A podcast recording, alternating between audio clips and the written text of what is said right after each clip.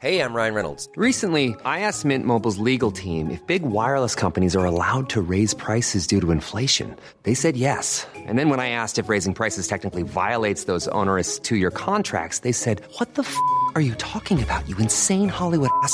F- So to recap, we're cutting the price of Mint Unlimited from $30 a month to just $15 a month. Give it a try at mintmobile.com slash switch. $45 upfront for three months plus taxes and fees. Promo rate for new customers for limited time. Unlimited more than 40 gigabytes per month. Slows. Full terms at mintmobile.com. Same rules as usual, Ruth. Are we going to have to sit like this the whole time? I'm afraid we are. Uh, same rules as usual, Ruth. No swearing, no uh, libel, usual uh, rules. Because this is our last one. This is our very last, um, well, this is our last one officially, our very last uh, official For, podcast. although- for, for the foreseeable future. For the foreseeable, well, everything's for the foreseeable future. So, thanks to Talk Radio and then the Times for looking after us, uh, and to- especially to Matt Hall. So, thank you to all of you. Thank you. Uh, the thing is, I suppose we're in the same position as loads of people. See, what worries me about the We're unemployed? what what worries me Well, I am. we, we can laugh, you see. But what worries me is that because the economy is going to go into, well, it's already into a nosedive and it's a recession, and it's going to be the longest recession uh, in living memory, what obviously companies will do- Probably. probably, fingers crossed, well, But almost you never know what's going to happen, Almost do you? certainly. If it's uncertain about anything positive happening, it also has to be uncertain about anything terrible happening. It is, but the, economics is a science. Uh, you know, it's not like astronomy or, or anything like that. It is. No, astronomy is also a Oh, science. it's the good one, isn't it?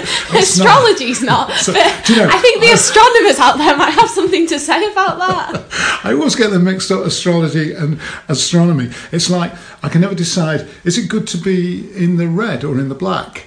Because red seems to be. You think? I can never remember whether you should be off the wagon or on the wagon. That's another one, isn't it? I've fallen off, the, wagon, and I've got back on on the the wagon. wagon. So the wagon's hmm. good.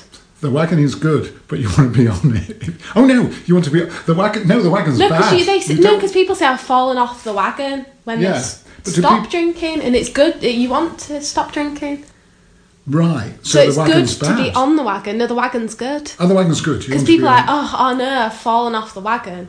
Anyway, what does worry me is that the economy is, uh, like I say, economics is a science.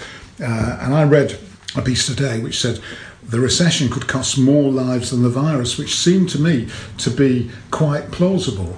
In that this guy obviously looks at GDP, gross domestic product of uh, various nations, and has found that over the years, I mean, statistically, it can be proven that if your GDP goes down, it uh, costs lives. You know, yeah, more pe- people It- die There's earlier. the bit in the the, richer the sorry. Big Short when he says that they're, they're celebrating over having ha- uh, shorted the housing market, which means loads of people will become un- un- unemployed, and they're celebrating. And um, there's the fact, and they're like, "Did you not know that every one percent unemployment raises like twenty thousand people die? Like, Yeah. it, in bigger amounts than will die of this virus." Yeah, precisely. Therefore, arguably, I know that. Um, This is this is Dad's hot take that just makes him sound like an absolute makes you sound like a Stalinist. But go ahead. what? Why does it make me sound like a Stalinist? Just- the exact just- opposite, actually. No, Stalin would be. This was what Stalin would say. No, this is not what Stalin would say. It's what I'm saying, and what various experts back me up on, and that is that what will happen during the coronavirus, and I can speak as one of them, as a as an older person myself. I can say that people may very well die And in each case, let me say, it's an absolute individual tragedy and total sympathy for anybody who's going through that. But people will probably die four or five years earlier than they may otherwise have died. You know, either people with an underlying medical condition or people who are older.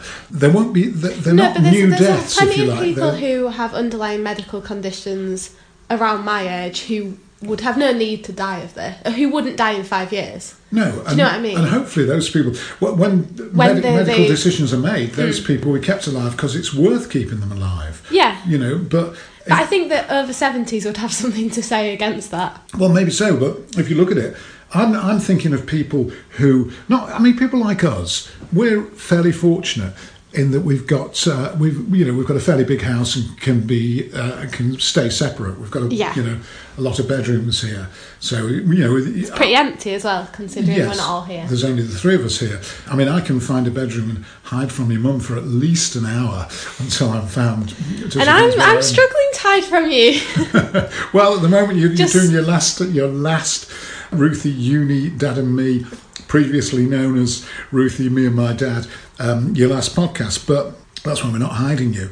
But what I'm, what I'm saying is, I worry about people in tower blocks. You know, there'll be uh, just near where Martha is in uh, Kennington, your sister, just near where she is. There are loads of tower blocks, two bedroom. People will be in two bedroom flats up on the 12th, 13th floor. You know, with three kids. I mean, just and they don't. Unlike a, pri- I mean, it is a prison sentence, but unlike a prison sentence, you don't actually know when it's going to end. You know, the, uh, and that must be absolute hell. And the people will they'll we're lose all their jobs. understanding a little bit how terrible not being allowed to go out and about is. Like I think that a lot of people think prison is a, this really cushy life, and they don't think that Well, prisoners. I know, I know, but a lot nightmare. of no, a lot of people do that. They say, "Oh, prison, it's." You're fine. What what's the big? You know, there there should be harsher things. It's one of the reasons people say that the death penalty is necessary. That because they think that prison is just it's too good for people.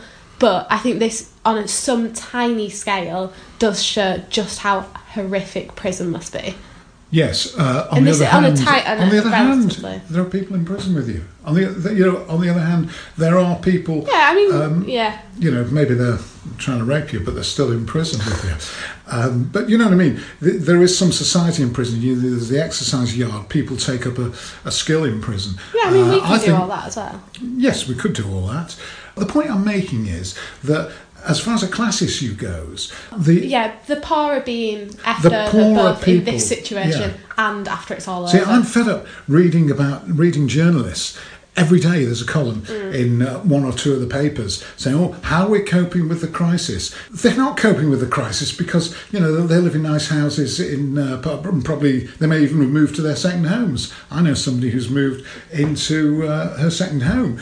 You know, people will do that, and then they'll happily write these columns. I want to see a column written by somebody who's a, by a poor person who's in uh, a tower block on the fifteenth floor with three kids, because you know they really they really are suffering, and they're suffering even more because they know the other side of it. They may Yeah. not have a job. We've we've had our uh, podcast canned. No big deal for us, but you know that people will be looking at balance sheets in the way they've not looked before. All those people who work in Debenhams, who work in uh, you know department stores, whatever, they're not going to all you know Basically, the- they're not going to all get their any jobs job. back.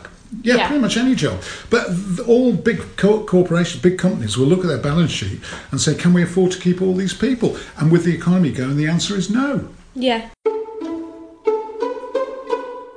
Um, I also worry about like, again, it doesn't seem important because it's like the arts that which aren't, but you do worry about what theatre, cinema, museums, and galleries will look like. Like, will they put money back into those things afterwards? Yeah, well, that's exactly the same issue, isn't it? Really. I mean, you, it's the. I watched a really interesting like video essay the other day that was talking about how this coronavirus is the death of expectation. So it's like he was saying that he had a chronic illness, and so he kind of compared it to that in that he um, got diagnosed with ulcerative colitis. I think Yeah, the that's stomach Yes, uh, yeah. yeah. Um, and so, which changed your life massively because you have to change your diet loads and stuff, and you're not able to do all the things that you had done. And he said he always had this expectation that he would be able to eat popcorn. It wasn't particularly important to him. He didn't even realise he had it as an expectation, but he just always thought he would.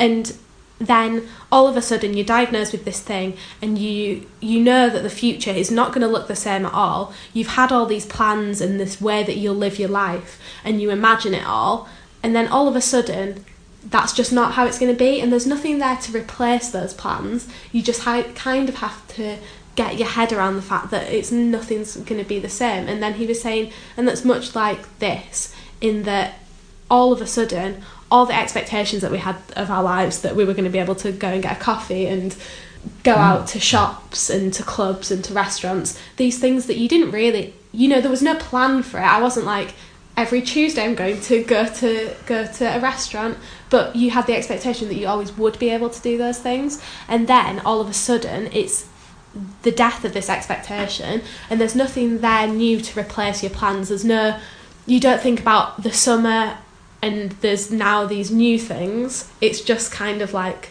It's the suddenness of it it's all, the isn't it? suddenness, yeah. And it's also the uncertainty.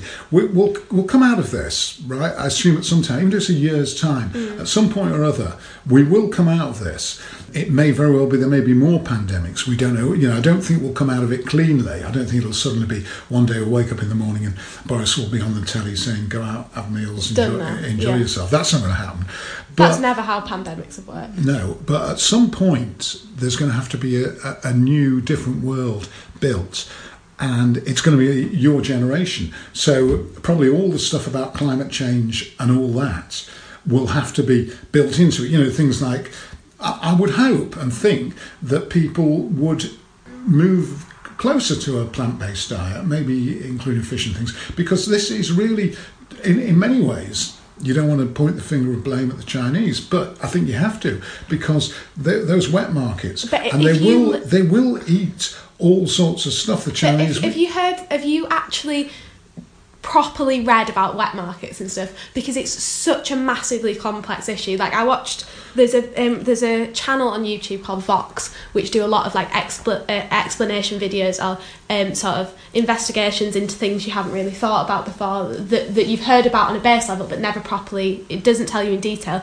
And it, so it says about how the SARS epidemic was also in um, uh, a wet a market, wet market yeah, as well. as well. Um, and about how in the 70s they got banned and they brought in these uh, wildlife protection laws um, and then people started starving because they just couldn't feed themselves so they brought back in they, they, so they took away these laws and it was a lot of just this um, uh, su- su- subsistence farming that went on with these wildlife. Subsistence farming. subsistence that's what it's called. Subsistence farming that went on with these wildlife and then it was fine. And then all of a sudden it changed to the selling of the wildlife which was actually for this like like minority elite and actually the vast majority of the population didn't eat don't eat any of these things that they sell at wet markets it's just this elite It's and so bushmeat, isn't they're, it? put, they're putting it on is it bushmeat, which is a term for you know eating stuff. I've stuff never like. heard of the term bushmeat to Oh, be honest it's well known, and they put. I mean, I saw a, a no story but just that the week- yeah, wet the wet markets are really it's like really complicated and labeling it as like a Chinese thing is just not true because it's a, a small minority of the of the country you wouldn't call like I'm trying to think of I'm another example it happened in China. It ha- yeah, it happened in China, but it's not a Chinese thing. Well, I'll tell you what is a Chinese thing, and that is eating every part of. But that's uh, that's not all Chinese animal. people either. No, but uh, generally part of the Chinese culture is, you know, if you go into, I had a mate, and we used to go into Chinese restaurants, and he used to turn to the back of the uh, of the menu where it was all written in Chinese, and uh, just for potluck for a joke, we did it for a joke. He would order something written in Chinese, so I had no idea what he was ordering, and it was invariably some bit of an animal that you really would not, in normal circumstances, um, eat. You know, he was an adventurer, so that was that was his adventure. But they do, you know, whatever it is, donkey knuckles, whatever, they will eat all that stuff. And I think the world generally, if you want to rebuild it, maybe it has to be rebuilt. Yeah, but I definitely think that China will bring back in these wildlife protection laws, which will stop the wet markets and stuff. But I just think labeling it as Chinese virus is just Yeah, well, that's stupid. true. It's, it's, yeah, but that's what you're doing as well. You're no, I'm saying it's from Chinese. China. No, I'm saying Chinese why thing. deny stuff? It's from China. It's I'm like not the- denying that it's from what- China. No, that's all I said. I didn't call it the Chinese virus. But, I said it's but, from like, China. I feel like placing the blame on China like that is kind of wrong because it's not. And uh, place the blame on Chinese government who have changed the laws to protect a minority group rather than the majority of their the country. That's but not Chinese people. No, but I'm saying in the world at large, we have to stop eating stuff that's just, you know, animal stuff. I read one this week about some sausages being sold in South Africa, which were found with uh, kangaroo meat in them. You know, there were supposed to be beef sausages or. But then also, don't you think that that's a massively like Western way of looking at things that we've decided what's okay to eat and what's not okay to eat? Yeah, I think. And, yeah, and, I th- and I think that's fine. I think that's no, fine. but I d- think we're a developed part of the world, and D- that's but absolutely developed fine. is completely. It's the whole thing of like it's the same. It goes back to the same thing of like West white Western people went and civilized the rest of the country, hmm. the rest of the world when we we, have to do it. We have to do it remotely now. No, but we um, didn't civilize anything. You know, Well, we- Aboriginal communities were not civ- any less civilized. They were just different. Hmm. Well, And you, it's- you it's a thing of different Western cases for different places. We we did. You know, it's like you said. What do the Romans do for us? Well, you know, but the roads, the uh, aqueducts. Uh, yeah, Yeah, but that's that. not what And we Roman- did for Aboriginal communities, Well, it's, uh, in some especially places, in some places like South. Africa. Well, it, what, What what uh, or, or it's ta- what have we ever done for the South Africans? Is that what you're saying? Yeah. Well- I'll take a much more a much more well known example, which is of America, so of like Native American communities. We said we civilized them. What we really did was wipe out massive like whole communities it's the Americans and for you, but tribes. they've, Well, uh, no, that was us. Now, in this uh, enforced uh, era of uh, isolation, so it's just the three of us, it's myself, your Mm-hmm. mother, and uh, you, cloistered in this fairly big house, which is good to good to be. You're you've turned back to the television. Oh, I've, I've watched more television in these la- in this last week than I have in a year. Hmm. Well, you wouldn't watch anything as lowbrow as Britain's Got Talent. No, However, of course not. Of course not. But you are prepared to watch the arty version of Britain's Got Talent, uh, Portrait Artist of the Year. Portrait art, What, what it's the brilliant. fascination with that? Oh, it's so good. I would, I would genuinely really highly recommend it. It's on Sky Arts channel. It's not, maybe it's not the most popular program in the world. well, it is. It's, it's Is- become huge. talking about it? Yeah, there's a I've watched it since double it page started. feature in the paper. It started in like 2013. I've always watched read it. what it says. It says- had a big thing. Watching paint dry, it turns out, might not, might not be nearly as boring an aphorism as we have been led to believe. The Sky Arts programme, Portrait Artist of the Year, has turned the slow process of painting a picture into a spectator sport. Uh, the programme so invites good. portraiters from across the country to compete. Anyway, it's getting good, good, good. Uh, uh, there's a thousand applicants have filled in the entry forms for the next Wow. series. Loads of people want to do it, and I noticed you were sort of Oh, I'm just drawing, but these these guys are incredible. uh, these are the artists. Oh my god, no! But these artists are they're so incredible. The ones who are amateur, like there was a there was a can't remember whether it's a girl or a boy. I don't remember. Anyway, um, they were only sixteen and they were just sitting their GCSEs, but had done this incredible portrait and stuff. It was just it's really impressive. I have, I had started drawing again because I've not drawn in years, um, but you've got a lot of free time on your hands.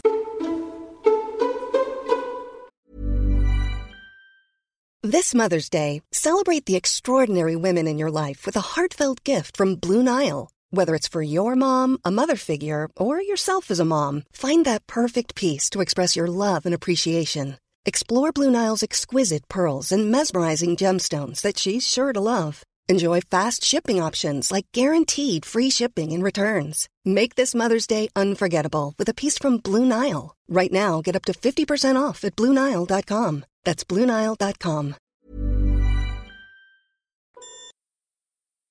Should we have a bit of music, Ruth? Um, yeah, let's. Well, let's start with yours. Little foot, big foot, get out the way. I'ma show y'all how to move this skate. I'ma show y'all how to move like this. I'ma show y'all how to move a woo. Little foot, big foot, get out the way. Bustin' out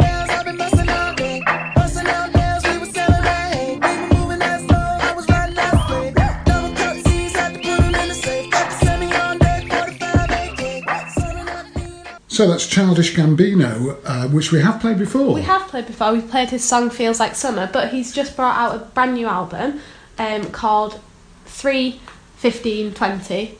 Uh, well, which obviously it's just the date. Um, Oh, was that- the it American was. date. No, well, three point one five point twenty, and that was the song thirty five point three one. I just thought, yeah, I've, it's what I've been listening to just to pass the time, um, and it's nice to have some new music. And I do, I, it's a nice jolly song. Yeah, it's jolly. It cheers us up during Yeah, the uh, current, nice little uh, dancing song. And obviously, I've spoken about Childish Gambino before, but just really briefly, he's Donald Glover, who Donald Glover, yeah. Don- Donald Glover's um, no, uh, no, pseudonym. pseudonym. You didn't Uh, know that last week, either. No, no, I didn't know.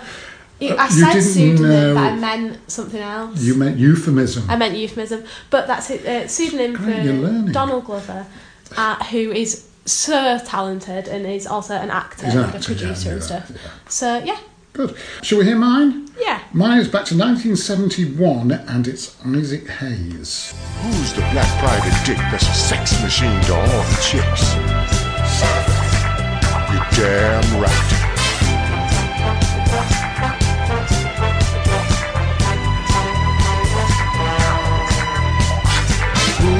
Who is the man that would risk his neck for his brother, man? Can you dig it? Well, they are. Ruth, can you dig it? I didn't love that song to be honest. Those kind of songs always sound like they're just from an advert to me. Uh, actually, well, it probably has been used in an advert, I'm sure. It's an absolute classic, though. It's uh, Isaac Hayes, theme from Shaft. But I thought it was quite interesting because I can now introduce you to a genre of cinema you may be not aware of. Oh, yay. Uh, which is blaxploitation. Have you ever heard of blaxploitation? Well, in the early 70s, that's 71, it was from a film called Shaft. And uh, if you if you listen to the lyric where it was Isaac Hayes saying, uh, "Who's the black private dick who is a sex machine to all the girls?" Um, they were exploitation movies. They were originally white movies, and uh, then because there was a shortage of black heroes in movies. Uh, this genre, blaxploitation, uh, or a subgenre they always call it, grew up with uh, people like uh, like him, and they were reprehensible, but they were black, and they used to show these films in um, places like Harlem, and the theatres would go berserk, you know, and they loved the, uh, the but great tracks, the actual theme music for these movies, and the, you know some of the incidental music. I, though I know one we had. We had across 110th Street, which we played. I liked that one, Yeah, well, that's also from a, a blaxploitation uh, movie.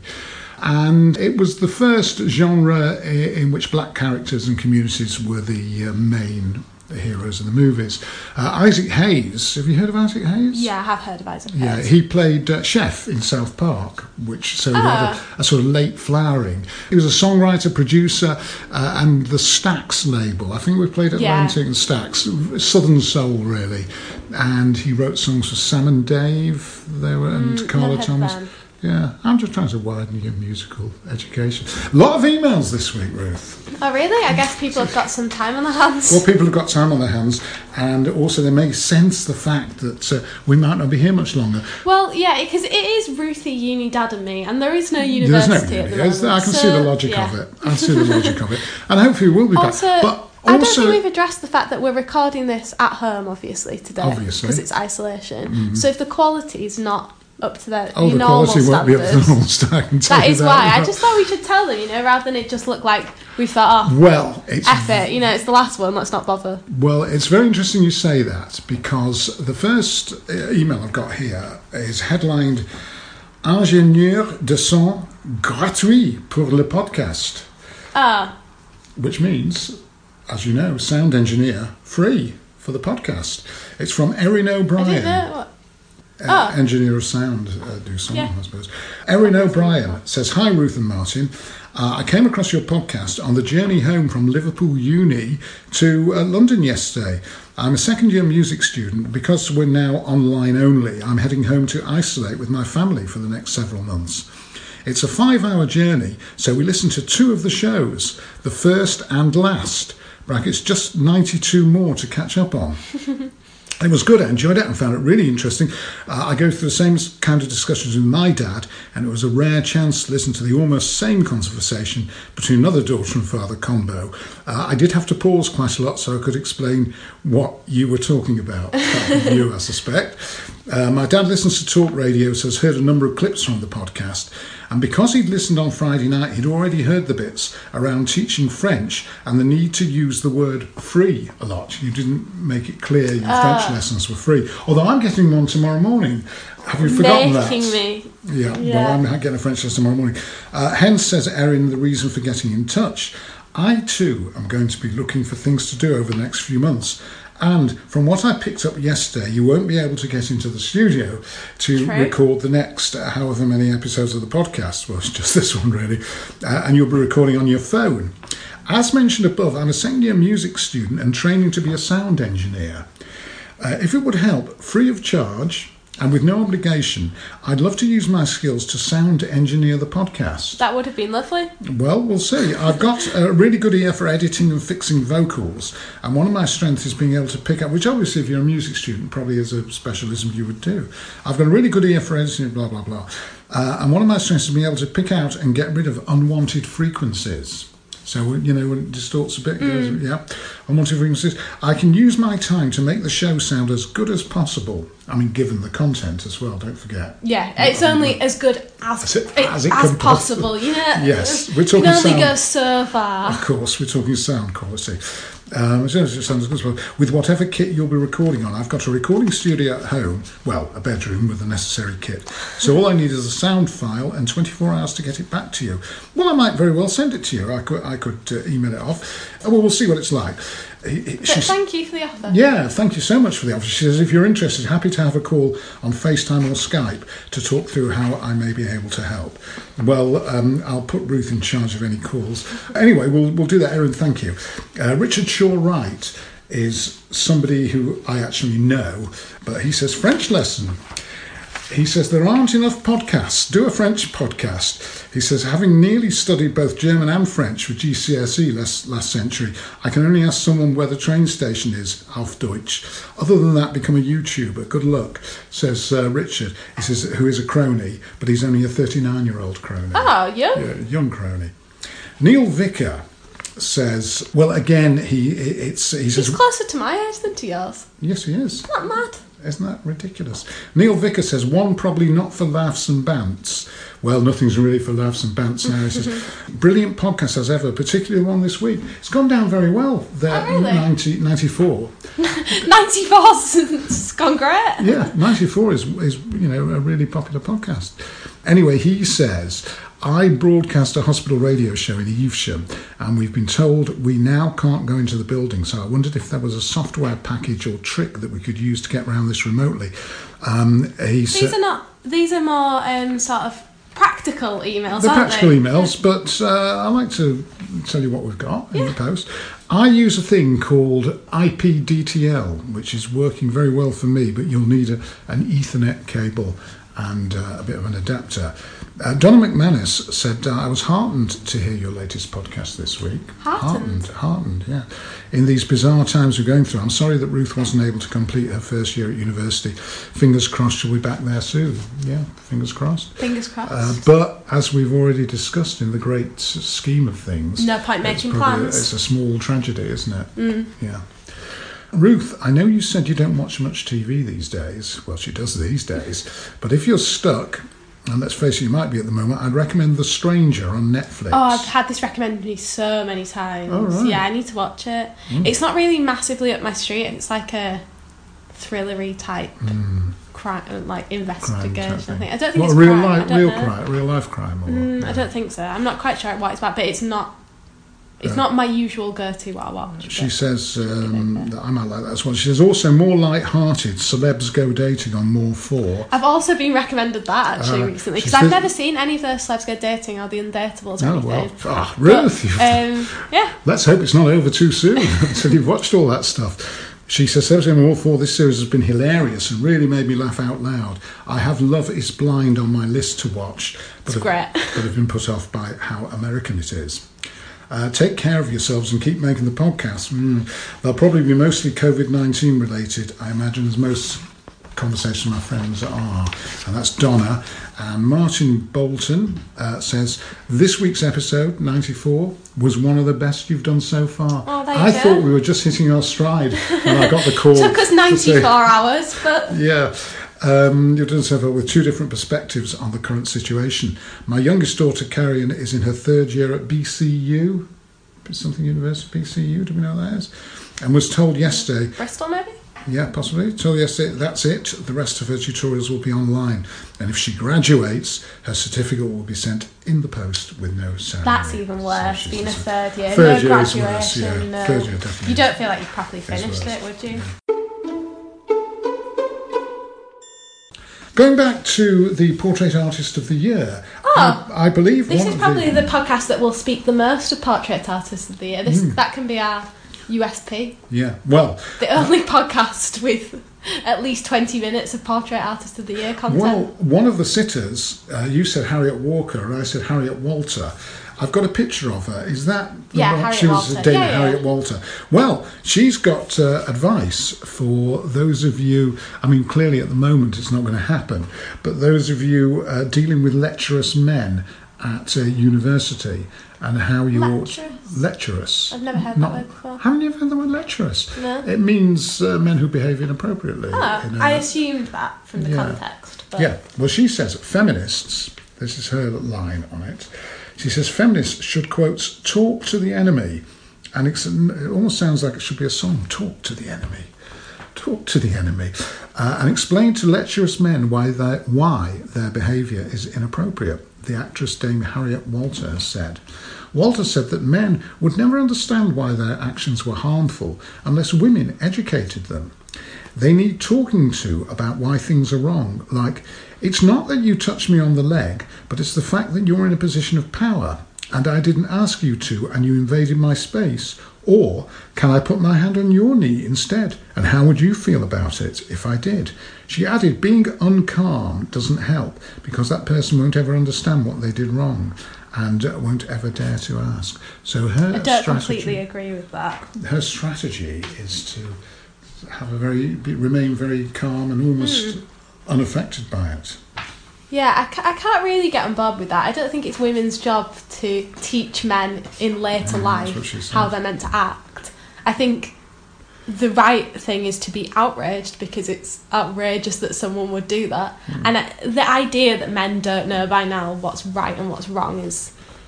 You know, it's not women's job to teach men how to behave. And tell me, Ruth, have you anything that's during this great coronavirus? I mean, you may have another angle on it that I've not covered so far. About coronavirus? Well, about anything. Uh, I'm just wondering. It's very difficult. I mean, there are no other topics really about apart from what you've been doing during the. Uh, What have I been I, doing? I know what you've been doing. I've been seeing you.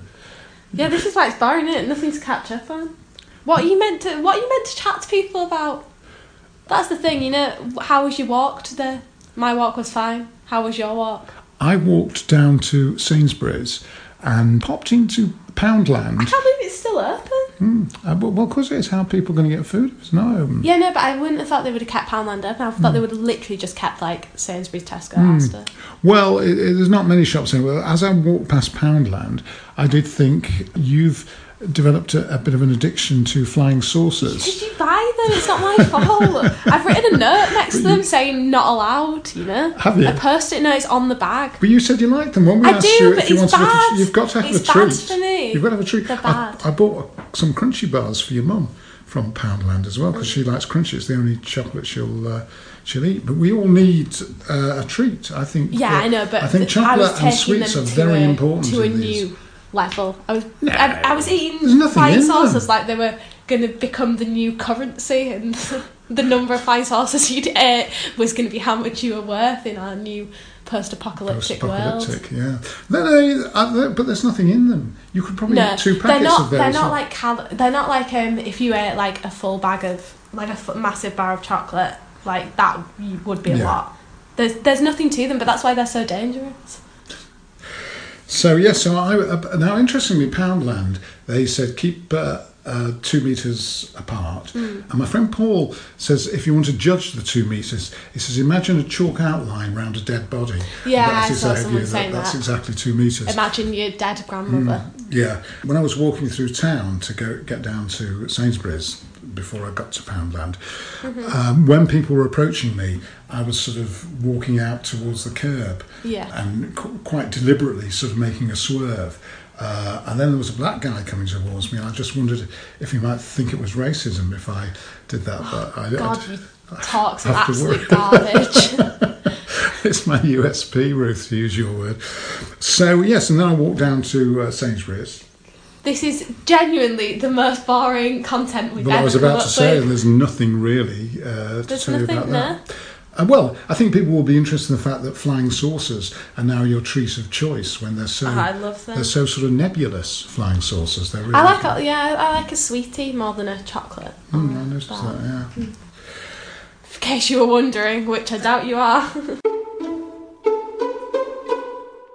Anything uh, on your mind at all? You know, the only thing that is on my mind a little bit is productivity and how the this like quarantine or isolation or like the fact that everyone's working from home or not working anymore has led has gave, gave way to this productivity like this like push for, for everyone to be productive all the time and to be like on a schedule and do this and do that and take up a new hobby and do this. And it's like no we're in the middle of a national emergency. If the fact that you the fact that you probably can't quite focus on anything that well and you might not be producing your best work like you shouldn't be putting pressure on yourself to write some kind of masterpiece or paint a portrait or mm. or be become fitter than you've ever been before or like use this opportunity to lose the weight that you've never been able to. Like we are living in unprecedented times which are incredibly stressful on a subconscious level regardless of whether you're going through a, mm. a tragedy or not.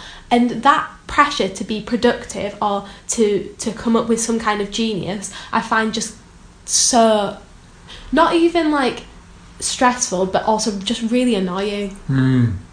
Well, I think what we should do, Ruth, is starting from next week, we should do a playcast, which is a much shorter podcast, maybe just about quarter of an hour, 20 minutes. And uh, and I quite agree with you about trying to come up with a work of genius. You, you won't come up with a work of genius. You won't even write a half decent novel. Nobody will. Stig Abell put it on uh, Twitter. He said, if you're writing a novel about coronavirus, stop. Nobody, nobody wants it. I I was on a I was on like a conference call thing um with the But we can do a playcast. yeah we can do but that. I was on this conference call with um this like writers group that I'm part of and stuff and they were saying so they're all actual writers and a lot of them their career is writing and stuff so they they write full time and they were saying oh I feel all this pressure to write something like Don't. about coronavirus or something where the a plague is the back setting or should I work it into my writing that I've done already and blah blah blah and they're like no no no but there are going to be a heap of people who have never written in their entire lives who think ah at last the, the gods have given me something that I can write about and that is not it if you No. if you think that this is going to be the time where you're finally you know that that saying where it's like everyone's got one good novel in them No, they haven't. that's that's your daily dose of positivity Yeah, the um, no, you're not going to write a great novel. Uh, and if you go down to the bookshops, you can't now because they're closed. Waterstone's closed up; they're all closed up. Um, but if you do go when, when Waterstone's opens again and sheds quite a lot of stuff, I suspect, uh, and you go in there and look, there are too many books. There are loads and loads and loads of books, and basically, if you haven't written, it's, if you haven't written a great novel yet, the reason probably is No, not time. not even if it's not a great novel. If you haven't ever written before, hmm.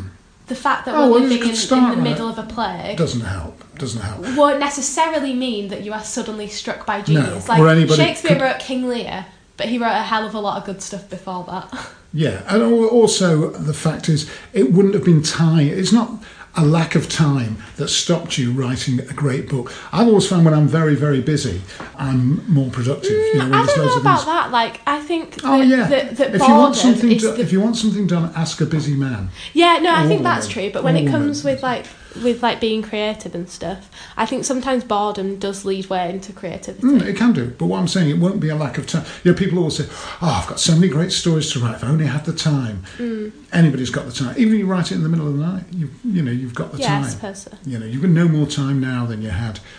And what you haven't got is No, but probably people the who are writers probably can focus more on their own projects because they're not, you know, if you've had commissions fall through and stuff, Yeah. I think that's pretty valid. My friend Paul, who's a novelist, has written 13,000 words in five weeks, which is very good, but he says they're not all that great words. He says, he says only What's about the, 6,000 um, of them are good. I can't remember what the name of the month is. It's like write a novel in a month or something. It's called like Wanoma or something like that. Hmm. And people do like write a whole novel in a month. It's really impressive. You have to write like a lot of words a day, obviously.